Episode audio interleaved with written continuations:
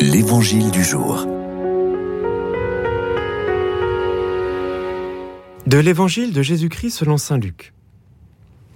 Chaque année, les parents de Jésus se rendaient à Jérusalem pour la fête de la Pâque. Quand il eut douze ans, ils montèrent en pèlerinage suivant la coutume. À la fin de la fête, comme ils s'en retournaient, le jeune Jésus resta à Jérusalem à l'insu de ses parents. Pensant qu'il était dans le convoi des pèlerins, ils firent une journée de chemin, avant de le chercher parmi leurs parents et connaissances. Ne le trouvant pas, ils retournèrent à Jérusalem en continuant à le chercher. C'est au bout de trois jours qu'ils le trouvèrent dans le temple, assis au milieu des docteurs de la loi. Il les écoutait et leur posait des questions. Et tous ceux qui l'entendaient s'extasiaient sur son intelligence et sur ses réponses. En le voyant, ses parents furent frappés d'étonnement, et sa mère lui dit, Mon enfant, pourquoi nous as-tu fait cela?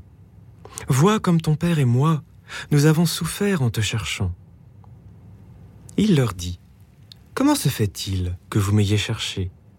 Ne saviez-vous pas qu'il me faut être chez mon père? Mais ils ne comprirent pas ce qu'il leur disait. Il descendit avec eux pour se rendre à Nazareth, et il leur était soumis. Sa mère gardait dans son cœur tous ces événements.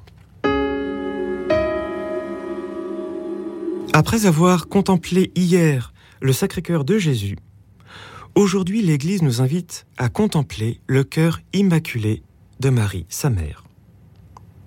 Bien souvent, nous représentons le cœur de Marie transpercé d'un glaive comme l'avait prophétisé Siméon. Le piège sera de croire que l'Église nous invite à avoir un cœur souffrant, triste.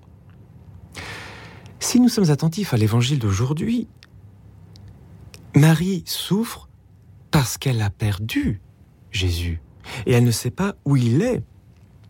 Et c'est pour cela qu'elle va le chercher. Et cela vient nous éclairer sur notre propre vie spirituelle.